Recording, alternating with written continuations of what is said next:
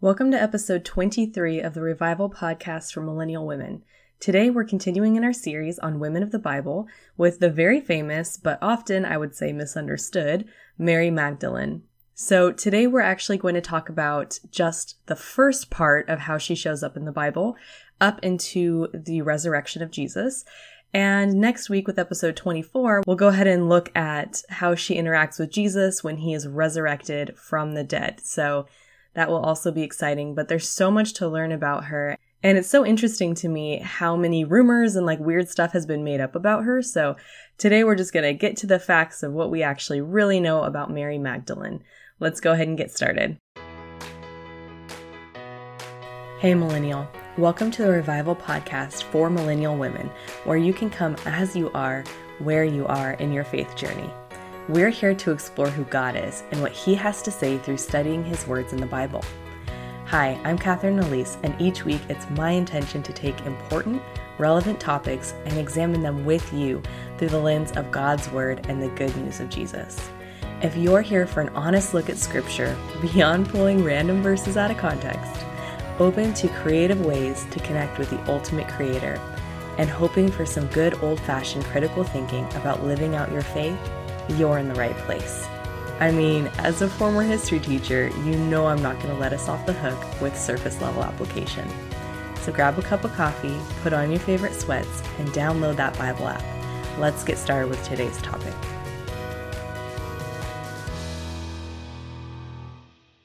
Lord, thank you so much for the opportunity to learn more about Mary Magdalene.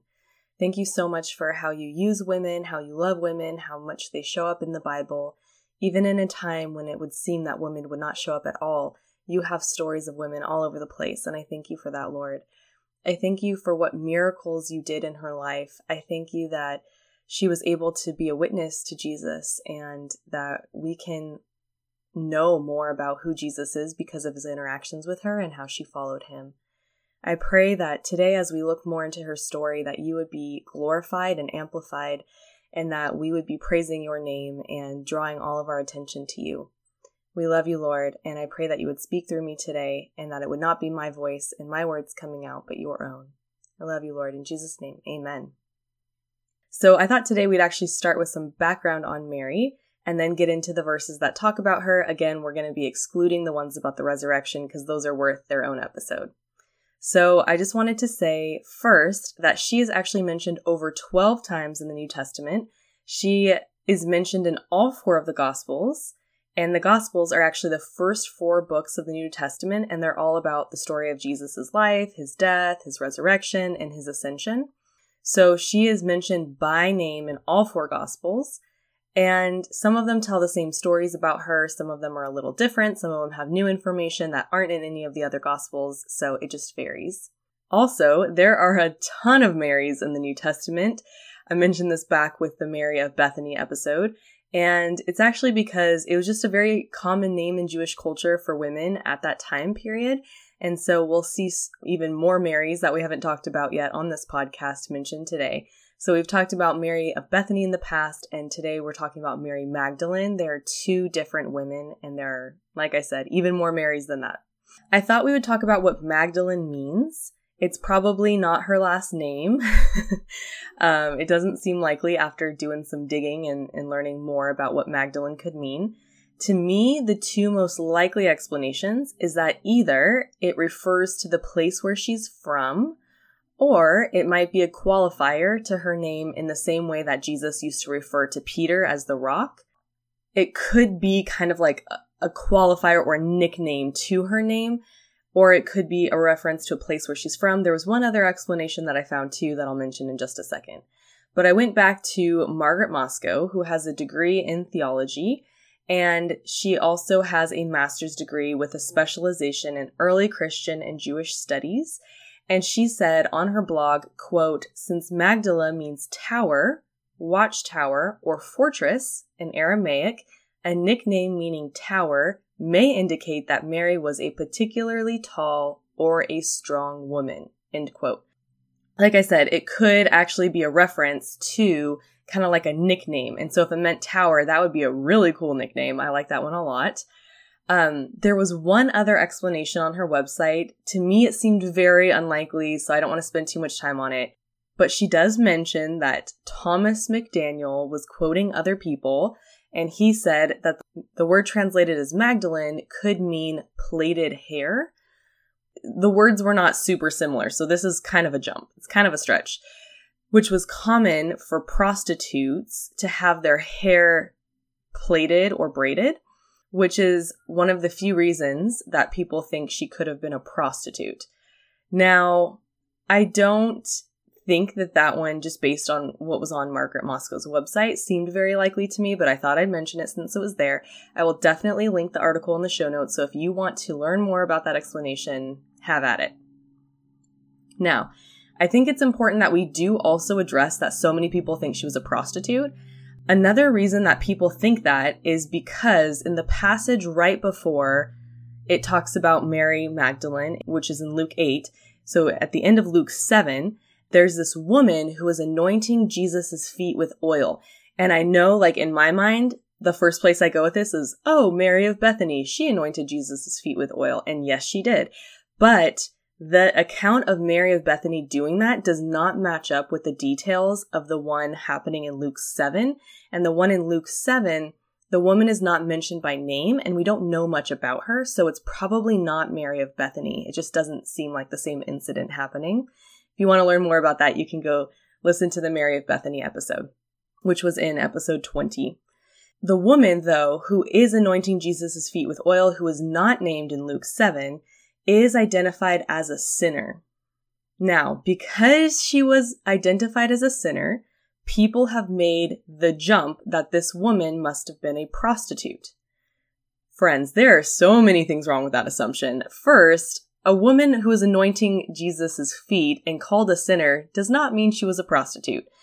Maybe she was a prostitute, but just assuming that she's a prostitute just because a woman is called a sinner really bothers me. I think that there's like a weird connection between, oh, if women are sinning, it must be some kind of sexual sin. So I really didn't like that kind of jump. And then secondly, she, this woman in Luke 7 who's anointing Jesus' feet, she is never identified as Mary in the Bible. It's never said that that's her name. It, her name is not mentioned at all.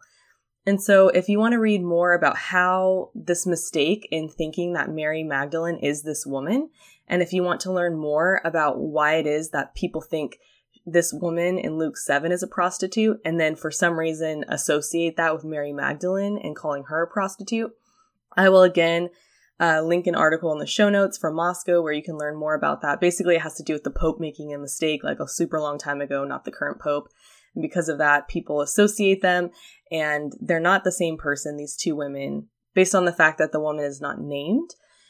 And also, neither of them seem to be a prostitute. So this whole like association of Mary Magdalene with prostitution is a huge logical jump because we actually know why Mary Magdalene was a follower of Jesus. And it's not because Jesus forgave her sins of prostitution. Um, it's actually for a different reason. And it's said explicitly in the Bible. So I don't, I just don't really see the, that connection there. I don't find that convincing to think that she's a prostitute. I'm not even going to get into all the weird stuff about her having a child with Jesus. I think all of that is made up and has been discredited by real biblical scholars. I also wanted to just say that when it comes to sexual sins, the Bible's not really shy about calling them out. Like, I mentioned this before and I'll probably have to mention again, but the Bible will usually explicitly say when sex is involved.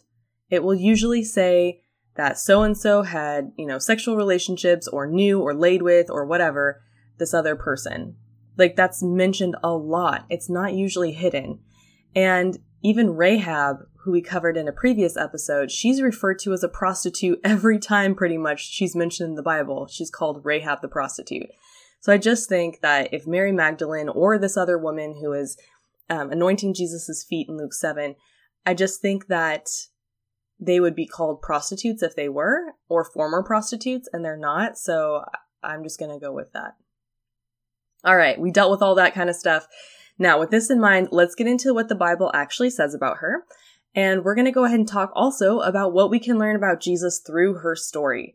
And so today we're going to look at four different passages, and each one comes from a different gospel. So we'll get a glimpse at all four gospels today.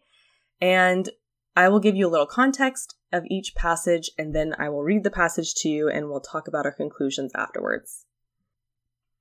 All right, our first passage is going to come from Luke 8. This one happens chronologically first in the timeline of what's going on in the gospel, so we'll do this one first. The context here is that Jesus has just been doing miracles, he's been healing people, and the story of the woman who anointed him with oil happens right before this one, like I just mentioned. And he tells that woman to go in peace. So I don't know if she left, but it sounds like he was sending her away after the whole scene had occurred. Luke 8, starting in verse 1. Soon afterward, Jesus began a tour of the nearby towns and villages, preaching and announcing the good news about the kingdom of God. He took his twelve disciples with him, along with some women who had been cured of evil spirits and diseases.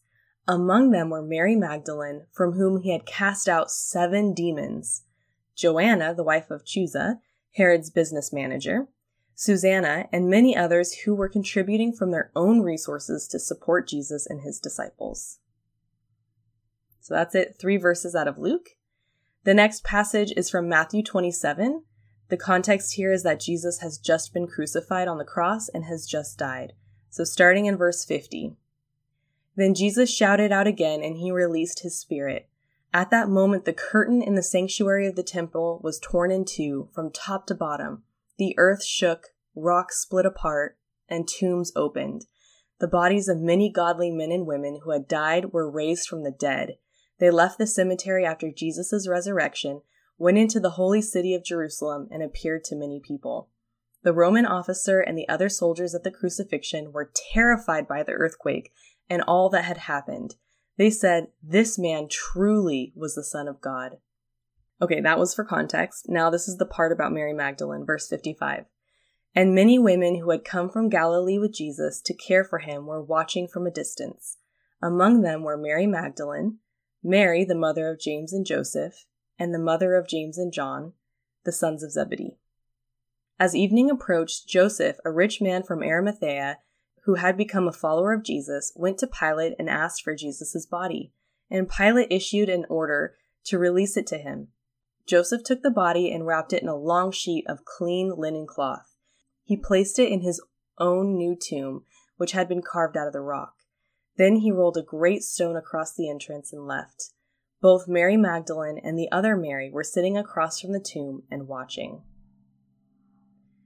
Now, this part here is actually the same story that's told in Mark, same context as before, Jesus has just been crucified. So, Mark 15, starting in verse 40. Some women were there watching from a distance, including Mary Magdalene, Mary, the mother of James the younger and of Joseph, and Salome. They had been followers of Jesus and had cared for him while he was in Galilee. Many other women who had come with him to Jerusalem were also there. This all happened on Friday, the day of preparation, the day before the Sabbath. As evening approached, Joseph of Arimathea took a risk and went to Pilate and asked for Jesus' body. Joseph was an honored member of the High Council, and he was waiting for the kingdom of God to come. Pilate couldn't believe that Jesus was already dead, so he called for the Roman officer and asked if he had died yet. The officer confirmed that Jesus was dead, so Pilate told Joseph he could have the body. Joseph bought a long sheet of linen cloth. Then he took Jesus' body down from the cross, wrapped it in the cloth, and laid it in a tomb that had been carved out of the rock. Then he rolled a stone in front of the entrance. Mary Magdalene and Mary, the mother of Joseph, saw where Jesus' body was laid. Last passage is from John 10, same context as before. Verse 25 Standing near the cross were Jesus' mother and his mother's sister Mary, the wife of Clopas, and Mary Magdalene. When Jesus saw his mother standing there beside the disciple he loved, he said to her, Dear woman, here is your son. And he said to his disciple, Here is your mother. And from then on, the disciple took her into his home. All right, that's it, except for the accounts of Mary um, seeing Jesus after his resurrection. Based on those four passages, what are the attributes of Mary Magdalene? What can we learn about her? Well, first, she was rescued by Jesus. It says that Jesus cured her of seven demons. In Luke 8, It says, Among them were Mary Magdalene, from whom he had cast out seven demons. That's all we know about her being cured. That's all we know about her healing story. But we know that Jesus personally cast out seven demons from her. And I know that the number seven is pretty significant in scripture. I didn't do too deep of a dive on why that is, but I did note that a lot of sources that I was reading were saying that that number seven actually indicates completion or fullness. So the fact that it was seven demons could indicate that Mary Magdalene was completely controlled by the demons, like they had her fully possessed. I don't know that for sure, but that is something that a lot of commentators were mentioning. And we do know that as a result, she followed him. She was rescued by Jesus. Lovely. Secondly, we know she was a devoted disciple of Jesus. First of all, what is a disciple? A disciple is someone who follows Jesus. Very simply, that's what it means. And here she is following Jesus around during his ministry. He's going around spreading the good news about the kingdom of God, how it's come to earth.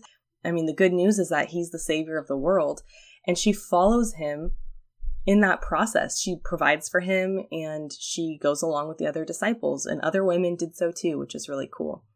And she follows the body of Jesus after he died. She actually is there at the crucifixion and she takes the time to follow to see where Joseph is going to bury Jesus so that she can know where he is, which is really important to what's going to be episode 24, talking about her interaction with Jesus after the resurrection. She had to know where he was. And from Matthew 27, verse 57, I'm going to read it again. As evening approached, Joseph, a rich man from Arimathea, who had become a follower of Jesus, went to Pilate and asked for Jesus' body, and Pilate issued an order to release it to him. Joseph took the body and wrapped it in a long sheet of clean linen cloth. He placed it in his own new tomb, which had been carved out of the rock. Then he rolled a great stone across the entrance and left. Both Mary Magdalene and the other Mary were sitting across from the tomb and watching. So she actually followed him and watched what was going to happen to Jesus' body. And I think that that's really beautiful because she wanted to see where the body was laid. She wanted to know where her Lord was going to be. And we actually are going to see that she is going to come back to the tomb later. Third point, she cared for Jesus, actually took care of Jesus. She takes care of his financial needs, so she must have some kind of resources of her own. I don't know how she made her money. There's a lot of speculation on her background. I don't want to get into that, but she definitely had her own resources, which wasn't always that common for women, and she used them to support Jesus. It says in Luke 8, Soon afterwards, Jesus began a tour of the nearby towns and villages, preaching and announcing the good news about the kingdom of God. He took his twelve disciples with him, along with some women who had been cured of evil spirits and diseases. Among them were Mary Magdalene, from whom he had cast out seven demons, Joanna, the wife of Chuza, Herod's business manager, Susanna, and many others who were contributing from their own resources to support Jesus and his disciples. So she puts her faith and her devotion to Jesus into action. She actually provides for his financial needs so that he can continue his ministry. And this was really important. You know, Jesus had human needs. He had to be able to eat, he needed clothing, he needed shelter. She's described as caring for Jesus. What a beautiful way to be described. After she's cured of these seven demons, she uses her newfound freedom, who she is, the fact that she has control over herself once again. She uses this new life to devote herself to her Savior, the one who literally healed her from oppression. And she responds to that by following him, learning from him, and caring for his physical needs. Number four, and I say this in a slightly sassy way, but she did not abandon Jesus at the cross. It seems, based on biblical accounts, that most of Jesus' disciples were not at the cross, that they had kind of abandoned him in his hour of need. We know that John was there based on the passage I read before about how he was um, d- he was directly talked to when Jesus was on the cross by Jesus. But women did not abandon him. They actually followed him. And it wasn't just Mary Magdalene, it was several other women, Jesus' mom, other Marys. They followed him and they watched his crucifixion. That must have been incredibly painful to watch. To watch their Savior, the one who had healed them, the one who they knew had come to redeem the world, the, their Messiah, their Christ, the promised Savior of the world, They saw him crucified and they stood there and they watched that. That must have been heartbreaking to watch. And they did it, which is incredible. That shows me a lot of strength to be able to watch that. I, I don't know if I would have been able to do that. Probably not. They didn't leave him. They didn't leave him. And actually, then Mary, another Mary, followed him. They watched his crucifixion, and Mary took the time to find out where his body would be buried. And this was important because she actually came back later to give Jesus a proper burial, and we'll talk about that more next week.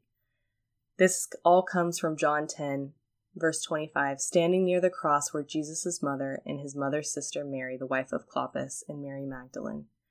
They were watching, they were there. Mary followed to find out where Jesus would be buried and she used that knowledge to continue to take care of him even after his death. She never abandons Jesus because he never abandoned her. We know about Mary Magdalene, more glimpses into her. Now, what do these verses about her actually tell us about Jesus? Most importantly, here. Well, first, Jesus is our great healer. He healed her. He was able to exorcise, get rid of those seven demons that were tormenting her, possessing her, taking control of her. If you read other accounts of demon possession uh, over the Bible, demons do all kinds of horrible things. They throw people in fire, they cause people to say horrible things, they torture people and have them commit harm against themselves, and they isolate people from the rest of their families. And just so painful that she was living with that for so long, but Jesus heals her and He continues to be our great healer today. Whatever you need healing for pain, abuse, uh, physical ailments, spiritual abuse, whatever it is that's in your past or present or future, Jesus is our healer. He went around in his earthly ministry caring for the practical physical needs of the people around him. He healed people. He continues to do so today. He meets people's really real physical immediate needs. He does more than that too, obviously. But he did go around meeting the needs of people. And he commonly healed women. When society at that time, their culture would have turned women away, would have said you need to be an outcast because of the ailment that you have or because of the sin in your past, Jesus saw women, loved them, accepted them, healed them, taught them, redeemed them. Secondly, Jesus allowed for female disciples. Again, a disciple is simply a follower of Jesus. She definitely followed Jesus. She went around to the towns that he went to. He allowed her to support him and meet his human needs through her financial support. Remember, all funds, all resources, everything ultimately belong to God, and he allowed her to take care of him while he was on earth he allowed her, and a lot of other women, it seems, to be female disciples. We also see this again with Mary of Bethany, which I covered on a previous episode. She learned at the feet of Jesus. Women can be learners of Jesus, and we should. We can learn so much about such a such a gracious, loving, healing, merciful, powerful, gentle, humble, Savior. Last and third, Jesus is our Savior. In the context for most of these scenes, Jesus is on the cross. What is he doing on the cross? He is taking on the sins of the world. Every sin that separates us from God was placed upon Jesus. He took that sin, he took that wrath, he took that punishment upon himself. He died.